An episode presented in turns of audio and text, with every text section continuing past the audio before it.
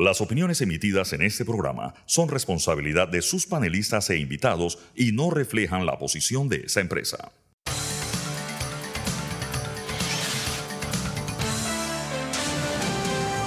Mesa de Periodistas. Buenos días, Panamá. Bienvenidos a Mesa de Periodistas, con el análisis profundo y diferente que los pone al día. Hoy en nuestra edición de jueves 21 de septiembre, les habla Alfonso Grimal de Nueva Nación. Pueden entrar a nuevanacion.com para ver lo más reciente allí. Nos están escuchando desde la cabina de TVN Radio. Nos pueden seguir aquí en @tvnradio965 en Twitter y en Instagram. Y les recuerdo que pueden revivir las fascinantes conversaciones que tenemos aquí en Mesa de Periodistas, entrando a Spotify y YouTube y buscando Mesa de Periodistas. Hoy tenemos un programa muy especial para ustedes y estos son los temas que estaremos tratando. Primero, una entrevista de lujo sobre el tema de populismo en la región con la profesora María Esperanza Casullo, de Argentina, y también nos acompaña, amigo del programa, Harry Brown, del CIEPS. Más adelante los estaremos presentando a mayor detalle. Y también estaremos hablando posteriormente sobre el tema del presupuesto para la educación, ya que, si bien entiendo, ayer sucedió la vista presupuestaria del Ministerio de Educación, presentándose la ministra. Y luego lo que hace noticia, las 5 más de 10 de tvn-2.com. Presentados los temas, les presento quienes se encuentran conmigo el día de hoy. Tengo el gusto que me acompaña Fernando Martínez. Buenos días. Buenos días. Saludo a nuestros oyentes. También con nosotros Sabrina Bacal. Buenos días, Sabrina. Buenos días a nuestra audiencia. Politólogo, doctor, amigo del programa Harry Brown, buenos días. Buenos días, Alfonso. Es un gusto estar aquí con ustedes. Creo que es primera vez que vengo en vivo a Mesa de Periodistas desde que empezó la pandemia. Bueno, en buena hora, sin duda. Y también con nosotros nuestra invitada especial del día de hoy, a quien me tomo la molestia de presentar. Se trata de María Esperanza Casullo, directora del Laboratorio de Estudios e Investigación del Sistema Penal y Derechos Humanos de la Universidad Nacional de Río Negro en Argentina, investigadora del CONICET. Obtuvo su doctorado en gobierno en la Universidad de Georgetown en Estados Unidos. Es miembro del Consejo Asesor del Observatorio de Reformas Políticas de América Latina de la UNAM y la OEA y de la Comisión Directiva de la Sociedad Argentina de Análisis Político. Pertenece a la red de politólogas. Bienvenida, María Esperanza Casullo. Bueno, muchas gracias. Gusto tenerte en Panamá. Un gusto para mí también. Empezamos con Fernando, quien pone la mesa. A ver. No, bueno, soy el que sirve la mesa. Sí. A ver, antes del programa estábamos conversando un poquito. Y en realidad reflexionábamos sobre cómo está cambiando el mundo en términos de su acometida política, qué está pasando en nuestras sociedades a escala global. Y yo decía, y por ahí quiero comenzar esta conversación, de lo general a lo particular, preguntarle a María Esperanza si ella piensa, como pienso yo, por ejemplo, que los cambios que se están provocando en el mundo han tenido como resultado una especie de achicamiento de nuestra democracia. Bueno, el mundo está en guerra. En América Latina está este fenómeno que vamos a analizar, que es el populismo de izquierdas y de derechas. Pero yo siento que sí hay, a escala global, una pérdida del, al menos en términos referenciados, pues, de lo que es nuestra democracia liberal. Sí, este es un momento en el cual vemos una ola de países que van eligiendo algunos gobiernos que tienen ciertos puntos en contacto, ¿no? Como de lo que podemos llamar populismo de derecha. Y lo interesante es que este es un fenómeno muy global. En otros momentos siempre parecía la idea de que estos gobiernos así más personalistas, en tensión con la democracia liberal, era como una patología nuestra, digamos, una patología de Latinoamérica o tal vez regiones de Asia, pero y que los países desarrollados tenían como anticuerpos. Y hoy esto es un fenómeno generalizado. Sucede en Europa, sucede en América Latina, sucede en regiones de Asia, sucede en prácticamente todo el mundo. Y la verdad que también es un fenómeno que tal vez a los que estudian política los tomó un poco de sorpresa. ¿Cuáles piensas tú que son las características principales de ese fenómeno que llamamos populismo? Además del tema del rol de la personalidad, del individuo, de siempre tener una figura central que concentra de alguna forma poderes que deberían estar balanceados en una democracia? En nuestra definición de populismo, la que utilizamos con Harry, el populismo tiene que ver con una manera, sobre todo, de explicar las circunstancias políticas y de actuar. En el sentido de que en momentos en donde abunda la incertidumbre hay... un Mesías. Claro, pero no es solo eso, sino que es decir, yo les voy a explicar por qué se sienten mal. O sea, hay crisis económicas, hay una guerra en el mundo, hay una serie de conflictos geopolíticos, está toda la incertidumbre generada por qué va a pasar con el calentamiento global. Entonces, hay crisis de los partidos tradicionales que ya por ahí no conectan con las bases, los viejos partidos de masas, de izquierda, de derecha. Y entonces ahí hay como espacio para decir, bueno, yo les voy a explicar lo que funciona mal, lo que está mal. Y lo que está mal en el discurso populista es las acciones de un adversario, ¿no? Entonces es sobre todo entender o dirigir o imaginar la política como algo que involucra una acción antagonista, reivindicativa contra un adversario que puede ser, y el adversario se puede definir de muchas maneras. O sea, pueden ser los inmigrantes, como son en países de Europa, o el gobierno de la Comunidad Europea, o puede ser la ideología de género, que es algo que aparece una y otra vez, o puede ser un país vecino, pero es como colocar el conflicto en el centro de la política, digamos. Sabrina. Sí, María Esperanza, muchísimo gusto. Es esa definición de...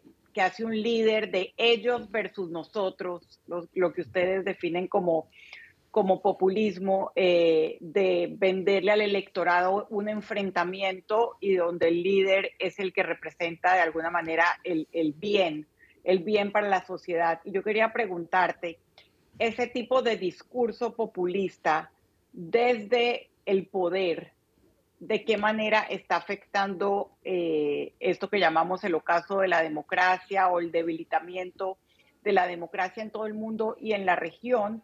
Porque me parece importante como definirlo, porque antes las amenazas a la democracia venían de afuera, venían de un golpe de Estado, hoy en día vienen de adentro, vienen de individuos que ya estando en el poder con un discurso populista buscan cambiar las reglas del juego y muchas veces con el aval de la sociedad, precisamente porque son populares.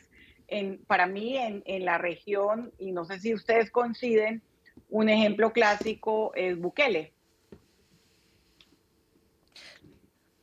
Sí, sí, este es el fenómeno, o sea, o el hilo conductor que conecta muchos liderazgos, ¿no? Que es el hecho de que varias de estas figuras, si llegan al poder y tienen el espacio político para hacerlo, deciden cambiar las reglas. O sea, hay un fenómeno que es que en Latinoamérica los presidentes y las presidentas populistas, muchos de ellos reforman las constituciones, y vemos algo similar. Por ejemplo, Giorgia Meloni en Italia también ahora expresó su interés en reformar el sistema de gobierno de Italia. Creo también, sin embargo, primero que los resultados son como bastante abiertos y dependen de muchos factores. O sea, una vez que gana un populista puede terminar en una cosa muy abiertamente autoritaria, como creo que pasó en Venezuela, pero también hay muchas combinaciones posibles. También puede gobernar 10 años y perder las elecciones e irse, como pasó con Rafael Correa en Ecuador o con los Kirchner. Depende más de la solidez de las instituciones y de los balances por ahí. Y segundo, también creo que es importante decir que muchos de estos liderazgos también son tan potentes porque expresan la sensación de la ciudadanía de que algo hay que cambiar en las instituciones.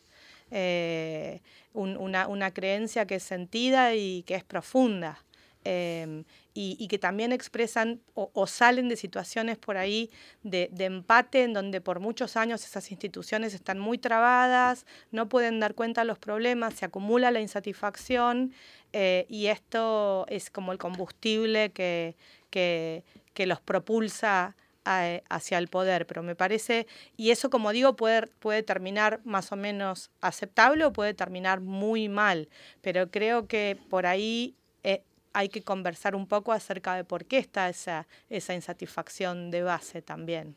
Harry, por favor.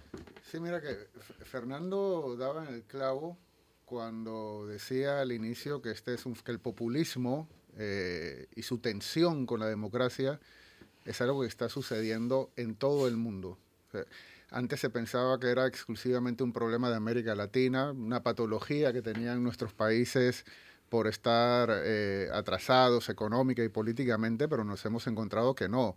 Está pasando en Europa, ha pasado en los Estados Unidos, no hay ninguna región del mundo que se escape.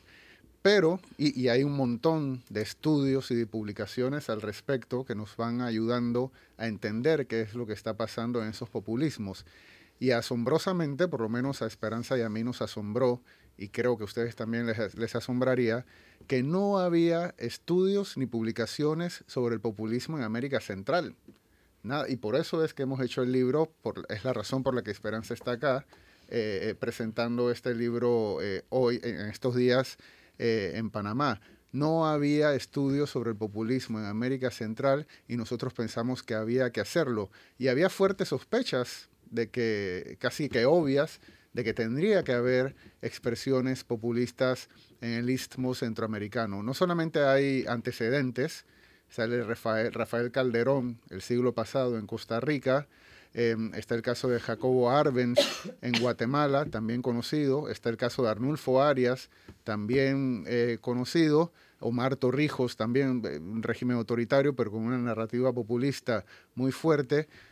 Tenemos democracias débiles en América Central, tenemos altas percepciones de corrupción, altísima desigualdad. Esas son como las variables que dice la literatura mundial que son la base para que aparezcan lógicas de este tipo. Por lo tanto, era como, bueno, mira, tendríamos que hacer este estudio para luego publicarlo, no solamente para conocer las características de los populismos en América Central, sino también para ver si nuestros casos podrían aportar algo a la comprensión del populismo global. Eso por un lado.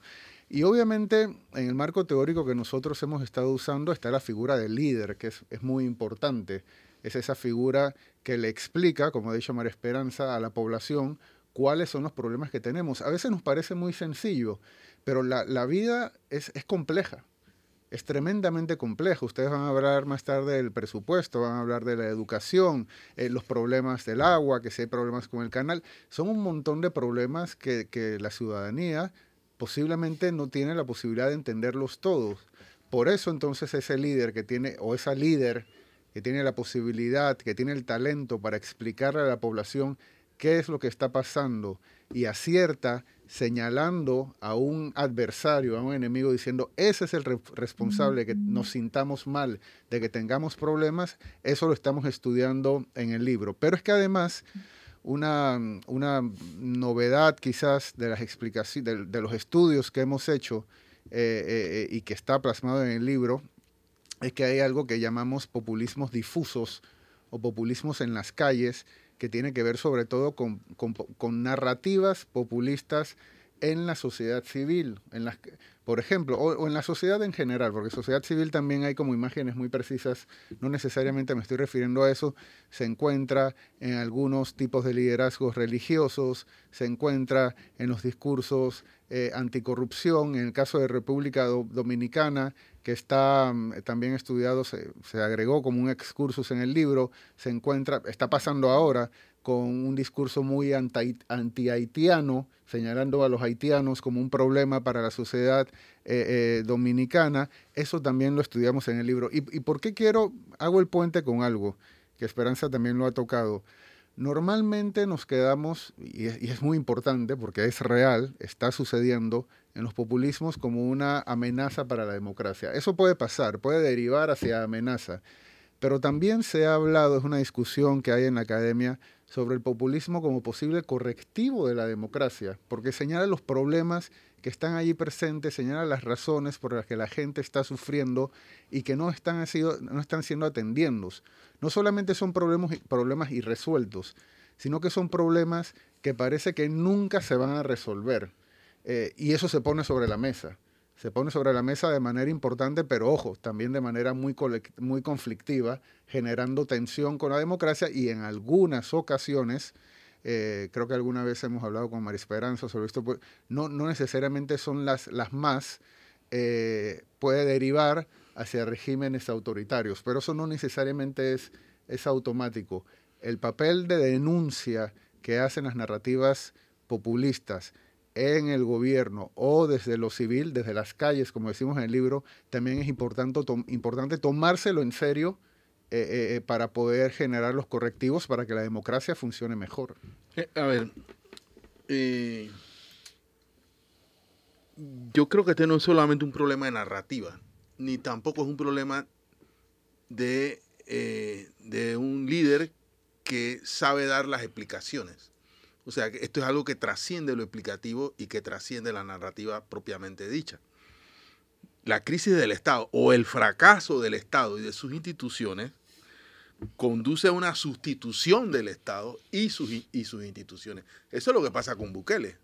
O sea, Bukele ya tiene tan concentrado el poder, respaldado por una cosa tan antidemocrática como el ejército, vamos a decirlo, por la fuerza militar del Salvador. Pero no es solamente un tema de maniqueísmo o de enamoramiento de las masas. Es que el hombre, al menos en la percepción de sus votantes, les resuelve los problemas concretos. Totalmente, claro. Entonces, no es nada más el que mejor interpreta o la narrativa. No, es que esta persona, sí, se asume el poder. Y yo he estado revisando, por ejemplo, el más impresentable en Centroamérica sería Daniel Ortega.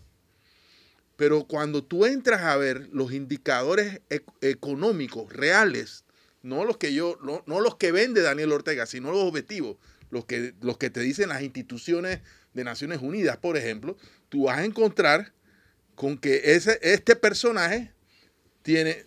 Yo no diré que si mañana hacen unas elecciones, gana las elecciones, pero diré que tiene un respaldo basado en el hecho de que ha construido un conjunto de reformas institucionales que de una forma u otra han resuelto problemas específicos de la población. Si tú buscas los indicadores de la gestión de Rafael Correa, nosotros fuimos a filmar, TVN Investiga fue a filmar en tiempos de Rafael Correa un tema del sistema penitenciario en Ecuador. Y se hicieron cambios importantes en el sistema penitenciario. O sea, no es que estos personajes son simplemente unos fanfarrones con un gran discurso. Uh-huh. No, ellos están bien imbricados con una realidad. Y en esa realidad, muchos, no sé si todos, han resultado ser eficaces en la solución de los problemas. Hay una correlación entre el respaldo o su permanencia o sustitución de las instituciones por lo que hacen. Hay dos frases que nosotros... y esto no citamos. Es una defensa. No, sí, totalmente, no es una justificación, sí. Pero estamos tratando de entender qué es lo que está pasando. Hay una frase que nosotros... Este libro es como primo hermano de un artículo que publicamos recientemente en la Revista Mexicana de Sociología, que profundiza en otro aspecto, que es la ola populista de América Central. Y hacemos algunas reflexiones sobre cómo definir las olas y cuáles serían las características de esta ola de populismo en América Central. Y una de las cosas que nosotros decimos allí es que en política, con las palabras, se hacen cosas. Y además, esa no es una frase nuestra, esa es una frase del filósofo político español Daniel Innerarity, pero Levitsky y Ziblatt, que publicaron este libro tan citado, tan leído de cómo mueren las democracias, dicen que las democracias se comienzan a subvertir también desde las palabras. Por eso es importante saber qué es lo que están diciendo los políticos. Pero parte del discurso político, como has dicho, Fernando, son también las políticas públicas. O sea, nosotros no estamos perdiendo de vista eso. Estas cosas que se dicen, a veces denostamos lo que dicen los políticos porque todos dicen lo mismo y nos están mintiendo. No. En las cosas que dicen hay mensajes y esos mensajes se convierten luego muy probablemente en políticas públicas, en acciones de gobierno y en cómo atienden los problemas de la población. Y esa crisis del Estado, como has dicho, Fernando, es un elemento tremendamente importante, pero uno tiene dos maneras básicas de atender los problemas del Estado. Puedes creer que lo haces a través de políticas públicas, simplemente diciendo tienes un presupuesto y miras qué le toca a cada uno, tratando de manejar eficientemente y con modelos de gestión basada en resultados, cómo puedes resolver los problemas, y aspiras a que con el diálogo puedes resolver los problemas de toda la población.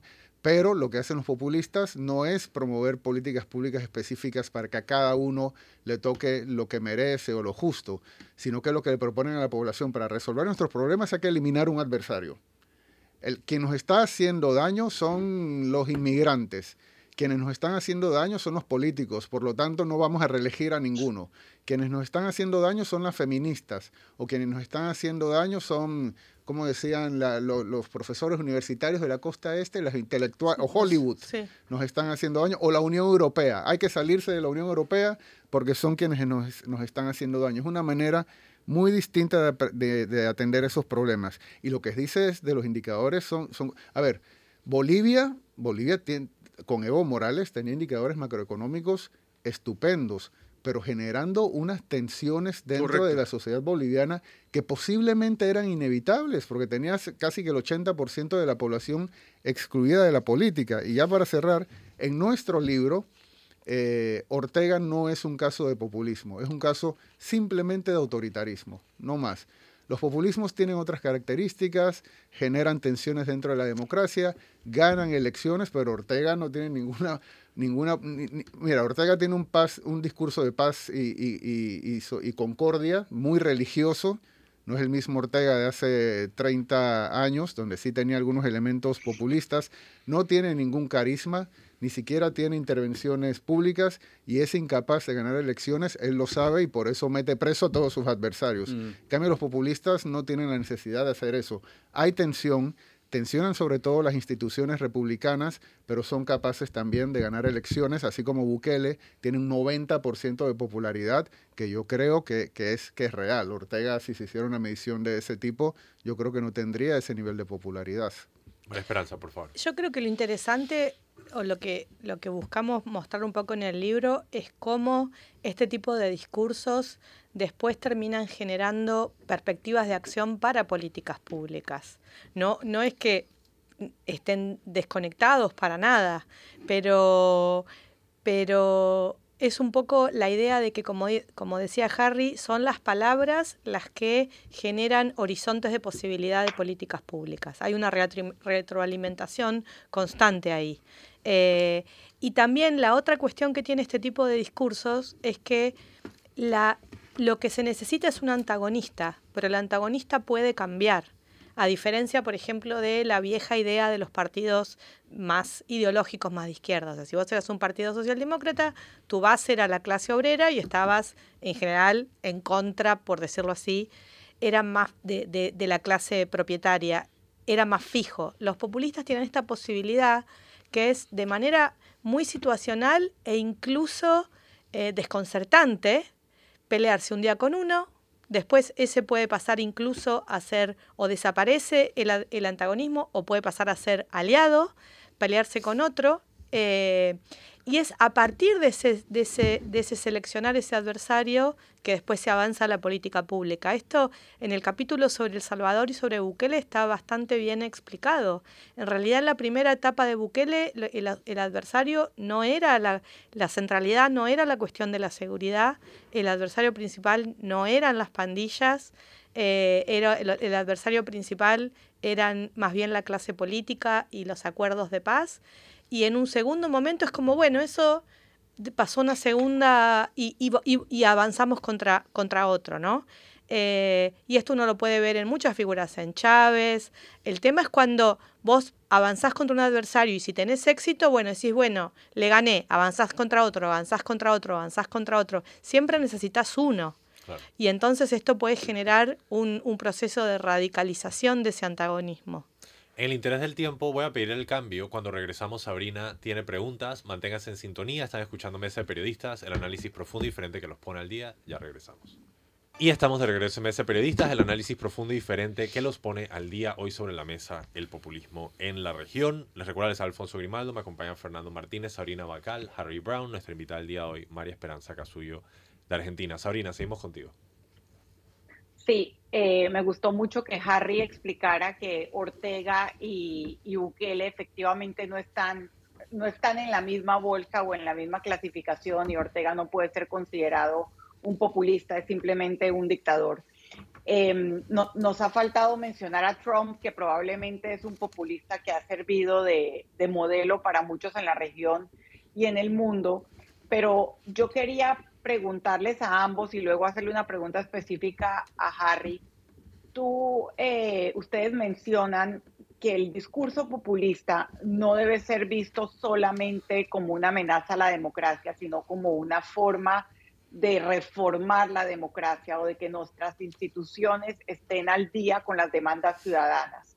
O sea, que no hay, digamos, una carga necesariamente ética o de juicio contra un líder populista. Y yo me encuentro muchas veces, y creo que Harry una vez me lo comentó, cuando se cuestiona algunos excesos institucionales de Bukele, salen muchísimos salvadoreños y otros ciudadanos que probablemente no de la región, que no conocen los detalles, a defender el modelo.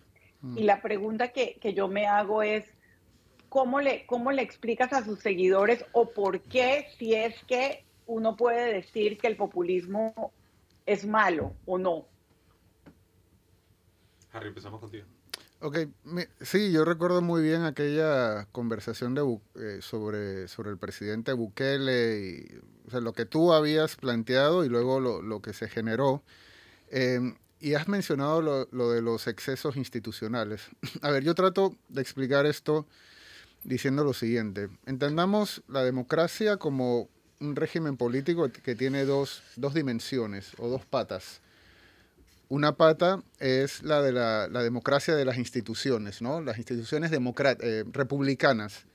El balance entre poderes de Estado, entre los distintos poderes de Estado, la rendición de cuentas, la protección de las minorías, tan pero tan importante para la democracia.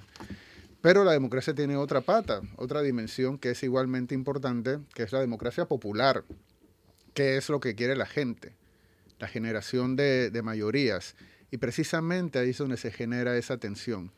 Los liderazgos populistas suelen responder a esa democracia popular, a los problemas de la gente, lo que la gente quiere, a esa supuesta, y subrayo supuesta mayoría, porque no estamos hablando del 50% más uno, sino de un grupo de población que se arroga a ser la mayoría. O sea, no necesariamente tiene que ser el 100% de la población para decir que nosotros somos el pueblo, sino que es una sección del pueblo que dice nosotros representamos lo que es realmente los intereses del pueblo salvadoreño en este caso.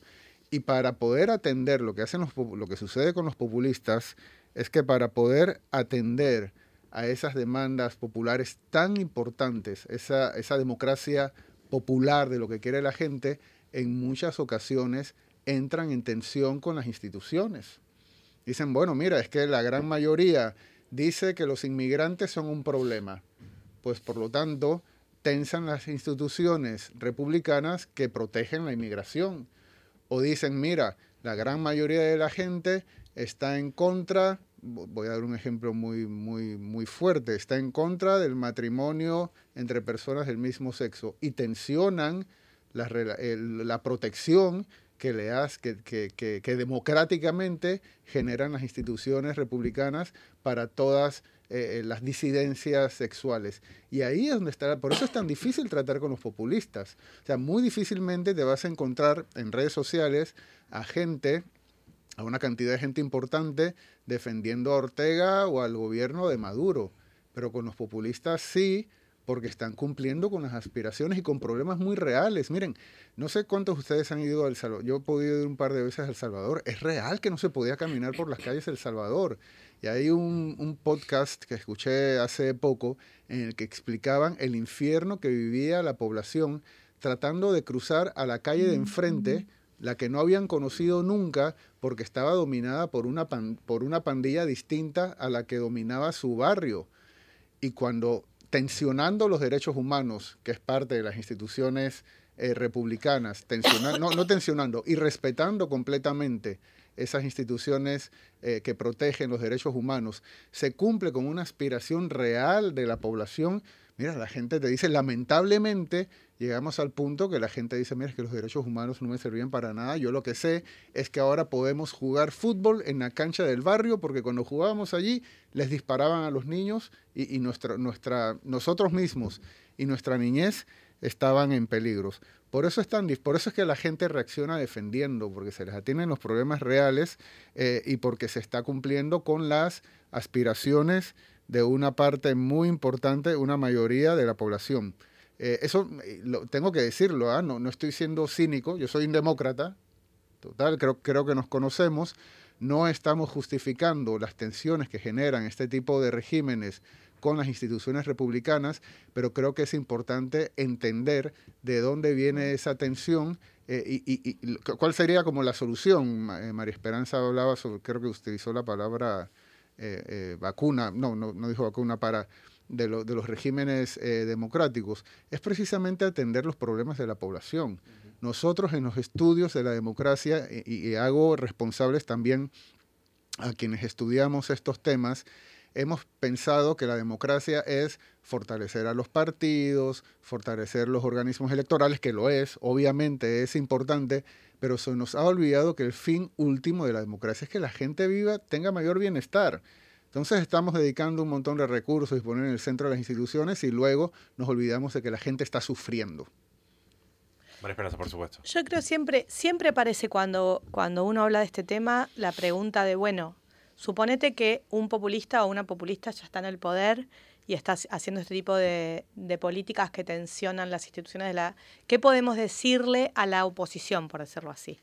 Y la verdad que por un lado yo no tengo una buena respuesta, son procesos políticos complejos, pero sí creo que tengo la certeza de que lo que no sirve mucho es anclar la crítica a estos gobiernos en decir son populistas, son populistas, son populistas, son populistas. ¿No? Porque su base electoral lo sabe y le gusta.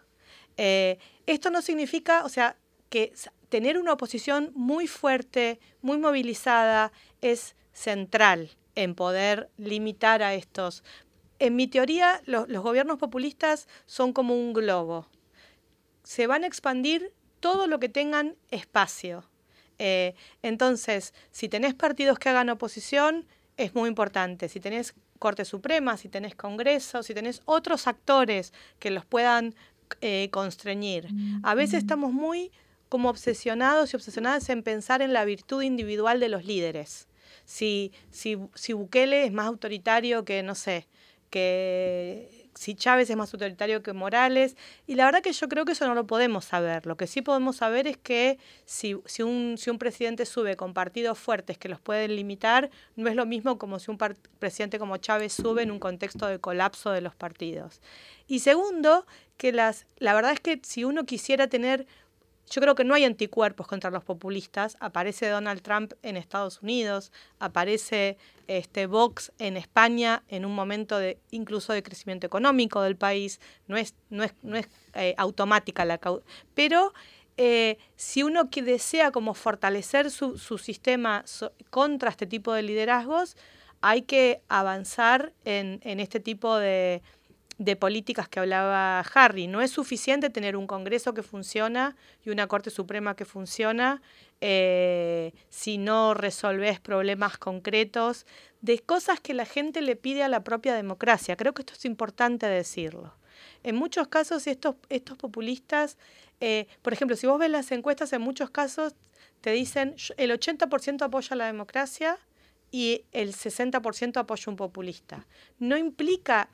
Es paradojal lo que voy a decir, pero es como una especie de, para mí, de demanda a la propia democracia. De decir, solucioná los problemas, generame, rompé los empates. Nosotros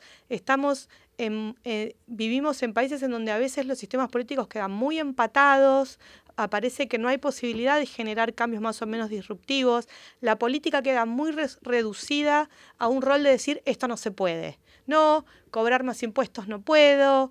Mejorar el sistema de salud no se puede porque es muy caro, mejorar la educación no se puede porque, qué sé yo, hay muchos sindicatos, ¿no? Y un poco aparece una cosa de la ciudadanía que dice, yo estoy dispuesto a apoyar a cualquiera que me diga sí se puede, en vez de no se puede. Dije, así rápido, en un minuto, porque dijo, creo, alguno de los dos dijo en su pregunta que el modelo era Trump, lo fue en su momento. Hoy el modelo es Bukele. Uh-huh. Hasta hace poco estuvimos en Argentina en un congreso y allí el modelo Esperanza me cuenta también cómo entre los especialistas y sus amistades se habla de Bukele. Lo ven en Colombia, ese intercambio que ha habido a través de la revista Semana, creo que era con el presidente Petro. En América Central, ni hablar. En Panamá ha habido políticos que han dicho que Bukele es un modelo. Nosotros lo que discutimos en el artículo que publicamos en la Revista Mexicana de Sociología es qué posibilidades hay de que Bukele tenga un liderazgo regional como el que tuvo Hugo Chávez, porque tenemos tres casos de populismo débil en América Central. Bueno, tenemos dos débiles, Honduras y Costa Rica, con el presidente Rodrigo Chávez y Xiomara Castro y su esposo Manuel Zelaya en Honduras. No son populismos radicales lo de Honduras y lo de Costa Rica, y son de signo diferente. A eso le sumamos a El Salvador y, por lo tanto, si 3 de 6 o de 7, si incluimos Belice, países tienen algún grado de populismo, esto es un asunto gradual, entonces tenemos una ola. Y lo que nosotros introducimos a la discusión es qué posibilidades hay de que esta ola se expanda. Pues mire, encontramos dos elementos, introdujimos a la discusión dos elementos además del numérico. Es que por un lado tiene que haber vocación de liderazgo, ¿no? Como la tenía Hugo Chávez en su momento. Y creemos, identificamos a través del estudio de discursos y de reacciones que hay en América Central, que sí hay esa vocación de liderazgo en Nayib Bukele. Lo que no tiene el presidente Bukele es los recursos económicos con los que contó Hugo Chávez en su momento para poder sostener un proyecto político de índole regional. Así que por ese lado, pues no hay comparación entre lo que pasó en la región andina a principios del siglo pasado y lo que está pasando en este momento en América Central. Me disculpo sinceramente, debo pedir el siguiente cambio, pero les prometo que pronto regresaremos a esta fascinante conversación. Manténganse en sintonía, están escuchando Mesa de Periodistas, el análisis profundo y diferente que los pone al día. Ya regresamos. Estamos de regreso en Mesa de Periodistas. En el interés del tiempo regresamos directo a la conversación. Sabrina tiene otra pregunta. Sabrina, por favor. Sí, Harry, yo no puedo olvidar que estamos en medio de una campaña electoral en Panamá y hay algunos líderes, yo te lo voy a decir con nombre propio, el expresidente Ricardo Martinelli, que tiene todas las características de populista. Tú, además de Ricardo Martinelli, y confírmame si tú también ves a Ricardo Martinelli como un populista, ¿qué otros rasgos o personas ves en el espectro político panameño como populistas? Nosotros en el capítulo de Panamá que hicimos con Claire Nevash encontramos algo muy interesante. Hemos hablado de que los populistas tienen enemigos internos y externos, ¿no? Y ahí generan un villano al cual señalan. Y en el caso de Panamá tenía la particularidad de que ese enemigo externo estaba adentro, estaba en la zona del canal. Eso no había pasado nunca y toda nuestra socialización política del siglo XX fue peleando contra ese gran enemigo externo, ¿no? Un país pequeñito como el nuestro tenía que obsesionarse con ese enemigo externo para poder sacarse ese gigantón de encima. Pero lo que surgió de eso, con ese tipo de socialización política, es que la política panameña aprendimos a ser muy, muy populistas, digamos, toda la población. No solamente los políticos. La política panameña en buena medida siempre está buscando enemigos, aunque ya se hayan ido los Estados Unidos, la zona del canal se haya cerrado. Aún así, lo podemos ver con el caso de la minera, nosotros reaccionamos, el pueblo panameño reacciona de la misma manera que lo hubiéramos hecho en el siglo XX cuando se nos dice que hay un enclave. Y es porque la idea de pueblo panameño es esa, es un pueblo que está contra los enclaves y es un pueblo básicamente antiimperialista. Ese aprendizaje lo vimos en Arnulfo Arias, lo vimos de otra manera, no me da tiempo a explicarlo, lo vimos obviamente en Omar Torrijos, y cuando transitamos hacia la democracia seguimos esperando, buscando a esos enemigos. Pero recuerden los que dijimos, los liderazgos de tipo populistas, aunque no sean radicales, ¿no? Hay distintos grados, señalan problemas reales. Y nosotros desde la transición a la democracia teníamos un problema muy real, que era la exclusión que generaba el sistema político. sistema político tremendamente mayoritario, donde se reparten mal los residuos, que es otro tema del que estamos hablando hoy día, con una desigualdad que no era la promesa, que traicionaba la promesa de la recuperación del canal, y ahí es donde entonces hay la posibilidad de que se abra, de que aparezca un tipo de liderazgo que señale esos problemas que son reales a un enemigo, que fue lo que hizo con entran limpios y salen millonarios, hizo el expresidente Martinelli. Pero hay más que eso, todo el discurso anticorrupción también busca un enemigo en los políticos, y eso coincide con toda América Central. Y en el caso de Panamá, esto lo medimos a través de la encuesta, en Costa Rica y en Panamá el enemigo no solamente son los políticos, sino que también se está señalando a la administración pública, a los empleados civiles, a los funcionarios. Nosotros no analizamos las elecciones del 2024, llegamos hasta 2018, 2019, pero creo que este marco analítico le da la... Han cambiado, yo no creo que el discurso del presidente Martinelli sea hoy el mismo que el del 2009, es distinto, de la misma manera que el entonces candidato independiente Ricardo Lombana también señaló a los políticos de manera muy importante. Yo creo que ya no lo está haciendo igual, ahora le preocupa también el cambio climático, habla de concordia en la sociedad panameña, sigue hablando de corrupción, pero en un marco completamente distinto. Entonces, no habría que esperar. Ya tenemos el marco analítico, yo creo que es lo que nos brinda el libro para tener una especie de populistómetro para poder identificarlos cuando aparezcan en las elecciones de 2024. María Esperanza, por favor. No puedo opinar sobre no conozco tan en profundidad la política panameña. Lo que sí voy a decir es que es muy difícil en este momento en Latinoamérica ganar elecciones sin utilizar un discurso populista. Hay algo en las sociedades, hay algo en el momento histórico. En todo caso, lo interesante es ver qué discursos, yo creo que los discursos no son lo mismo, no es lo mismo un populista que señala como adversario, a las mayores empresas transnacionales, que un populista como el de Javier Milei en Argentina, que se pelea con los docentes y los investigadores y las feministas. Pero creo que sí es importante identificar, o sea, que es difícil encontrar casos hoy de políticos muy exitosos que no usen estos repertorios. Bueno, y eso nos lleva al tema de Argentina. Sí, yo quiero hablar, poner el tema de Milei por delante, pero no puedo dejar de decir algo sobre cómo la narrativa populista, porque Harry dijo, sí, que no sabe si el discurso, en el caso de Ricardo Martinelli, ha cambiado. Puede que haya tenido algunas adaptaciones, pero sigue siendo básicamente el mismo. Pero, ¿sabes qué? Yo creo que hay un sector de la población al que no le importa.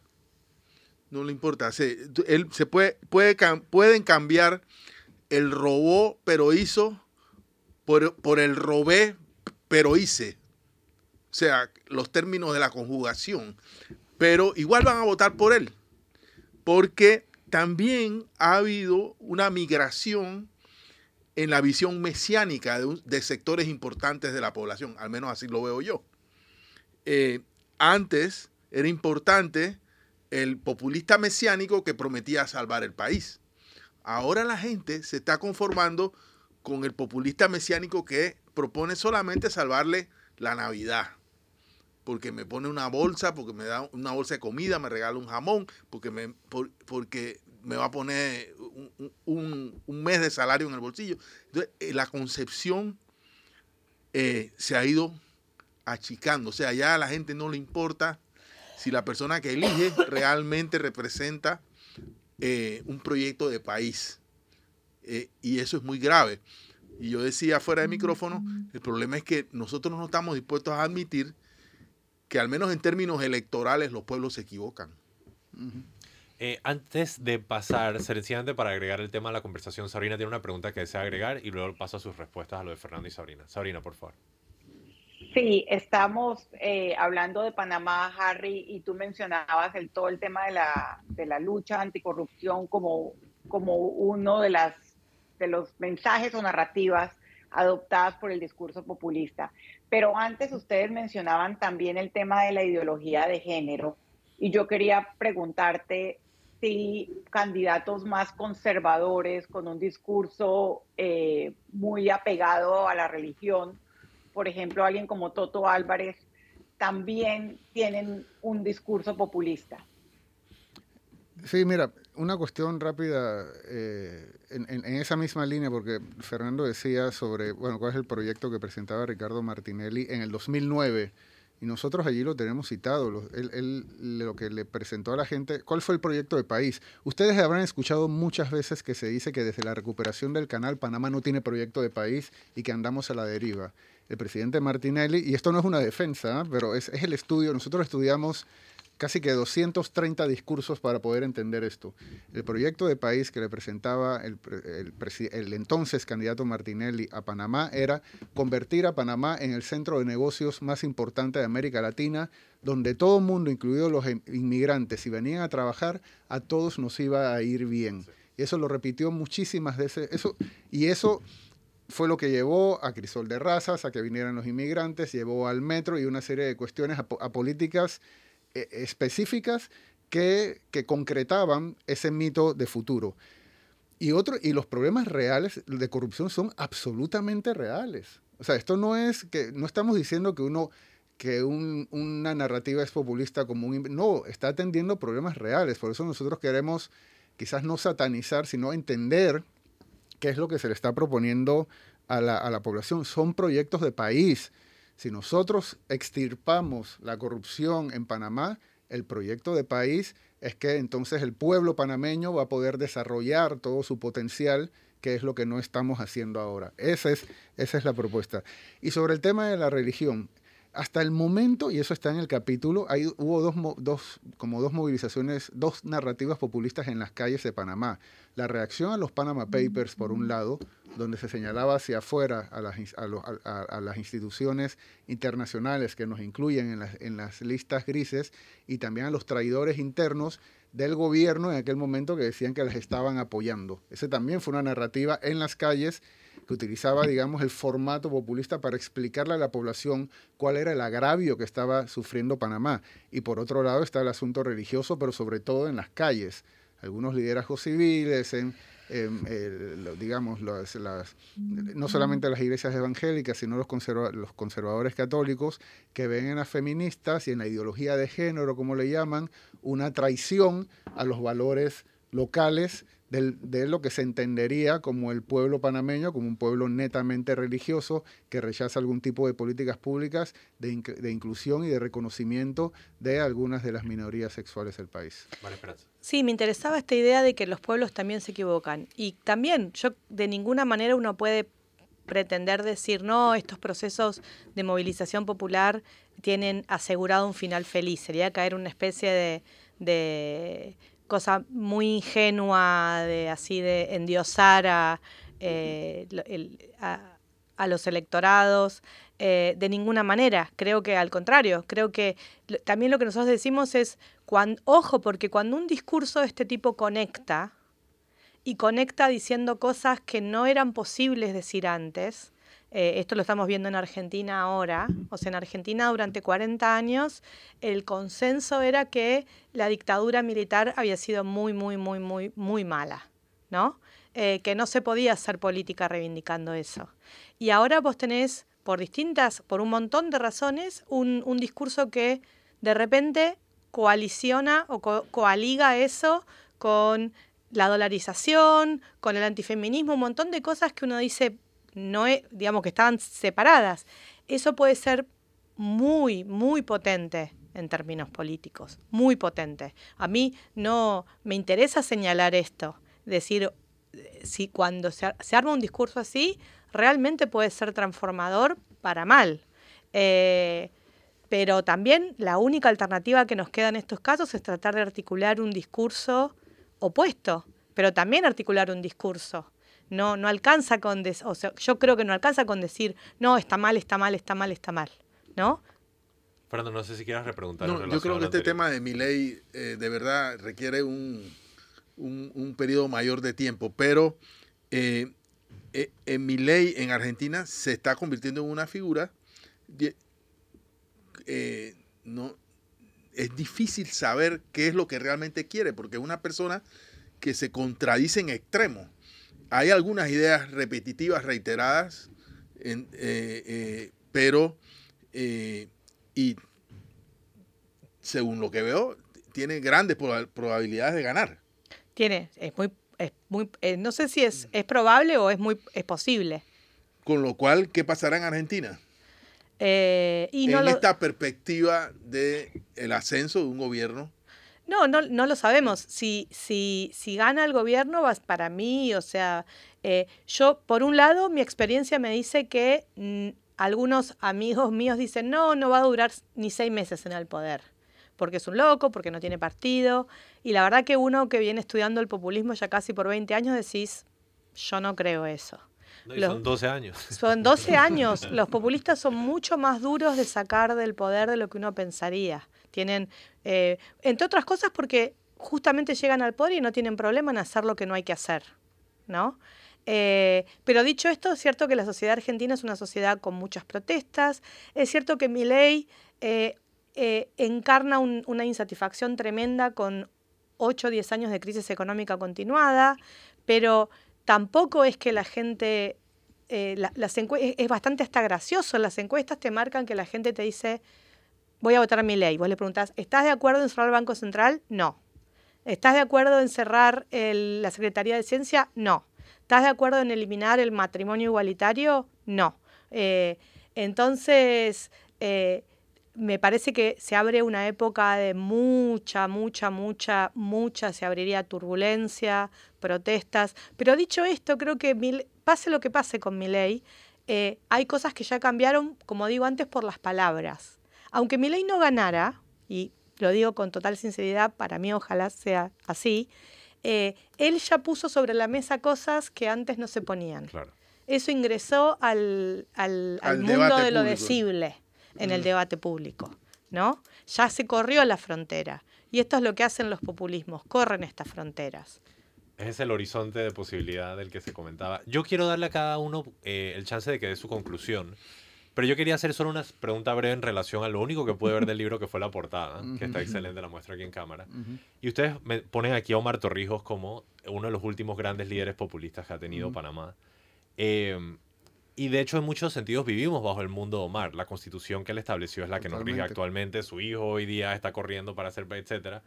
Y me pregunto si es como el dicho de que un clavo saca otro clavo, ¿no? De que solo un populista saca otro populista y se requiera un nuevo líder. O no sé, me interesaría saber esa opinión de si es posible tener soluciones democráticas para desarticular un populismo en ascendencia.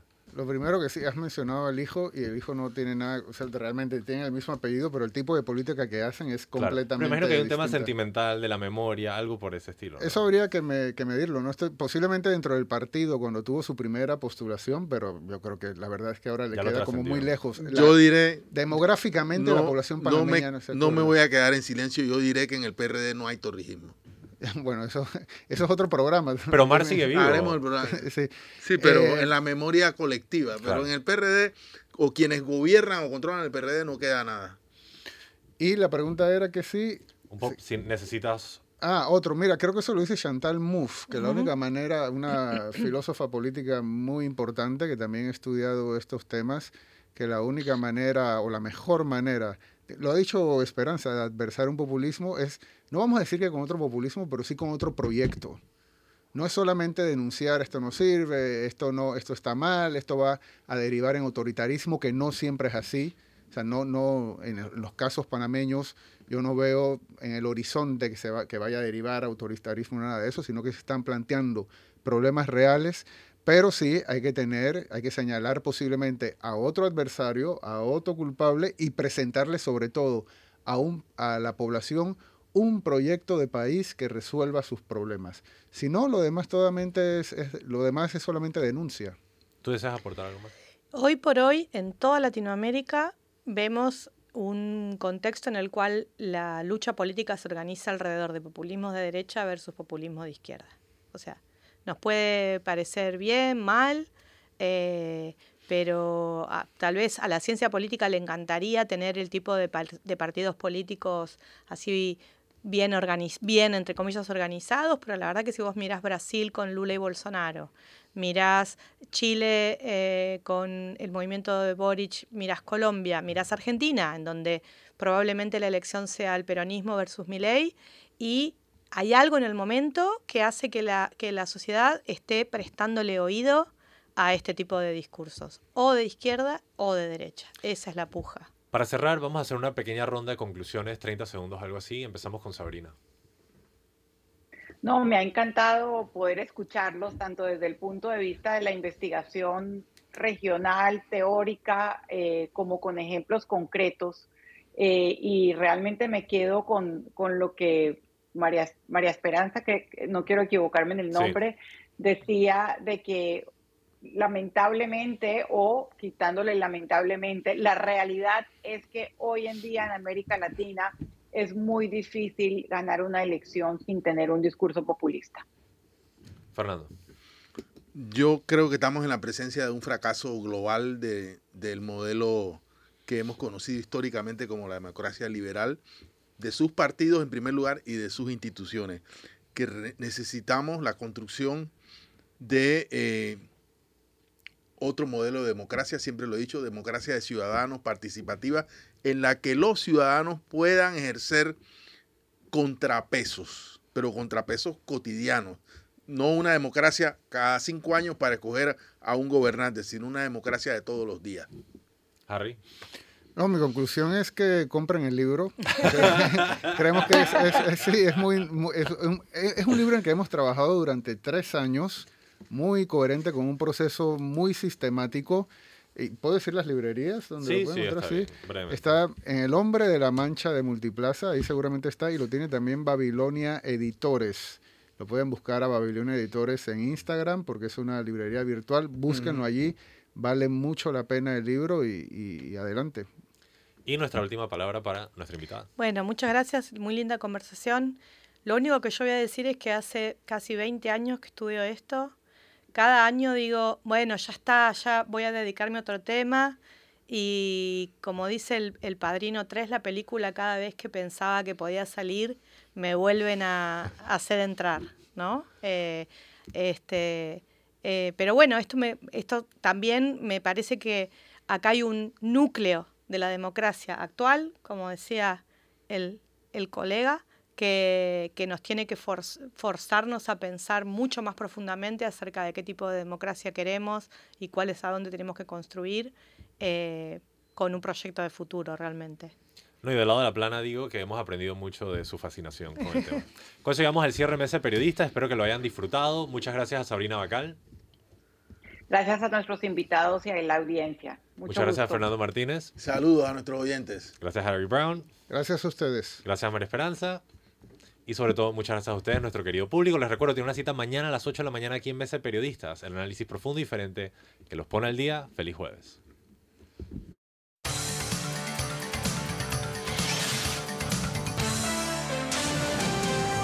Mesa de Periodistas.